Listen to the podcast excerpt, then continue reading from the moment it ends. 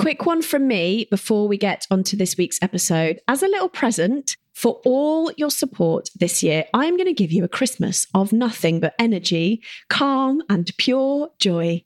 You know, I'm sort of only half joking because I am hosting for our community two totally free virtual workshops for this Christmas on how to ditch the guilt, manage the mental load, protect your energy, and handle any tricky family dynamics with ease this Christmas. Last time we did these, we had thousands of our community come together. So just go to motherkind.co to book your spot. And a massive thank you to the incredible keepsake gift business, Create Gift Love, for supporting us with these workshops.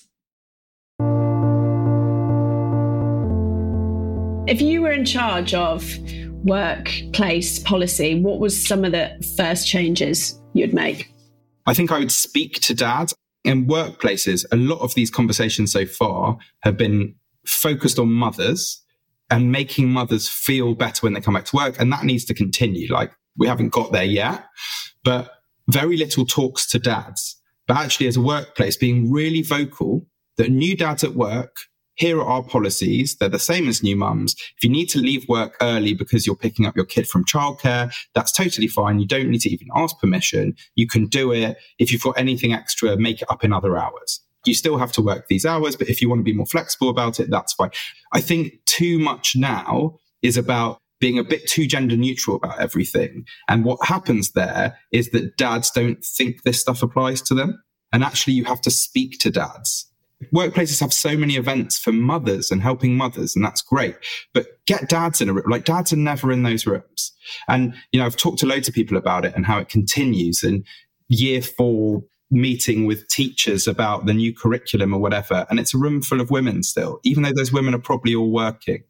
There are studies that show that when the NHS after births write letters addressed to the mum and the dad and say, right, you've got this appointment coming up, the dads are much more likely to come than if it's just addressed to the mum.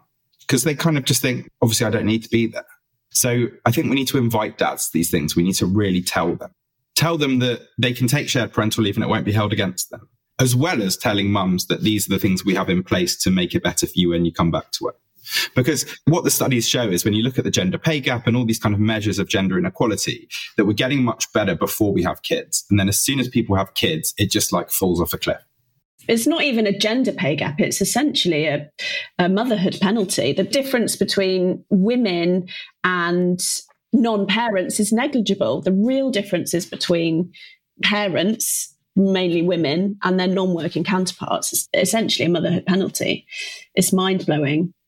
Yeah, and I looked at a lot of the kind of stats for the book and how actually when you look to places like Canada, where they have really good childcare policies, not only is it good for the kids because they're in high quality childcare, but women are much more confident to go back to work and then it more than pays for itself in the economy. So also as a society, we're making illogical economic decisions because of these prejudices about what should happen after having a kid.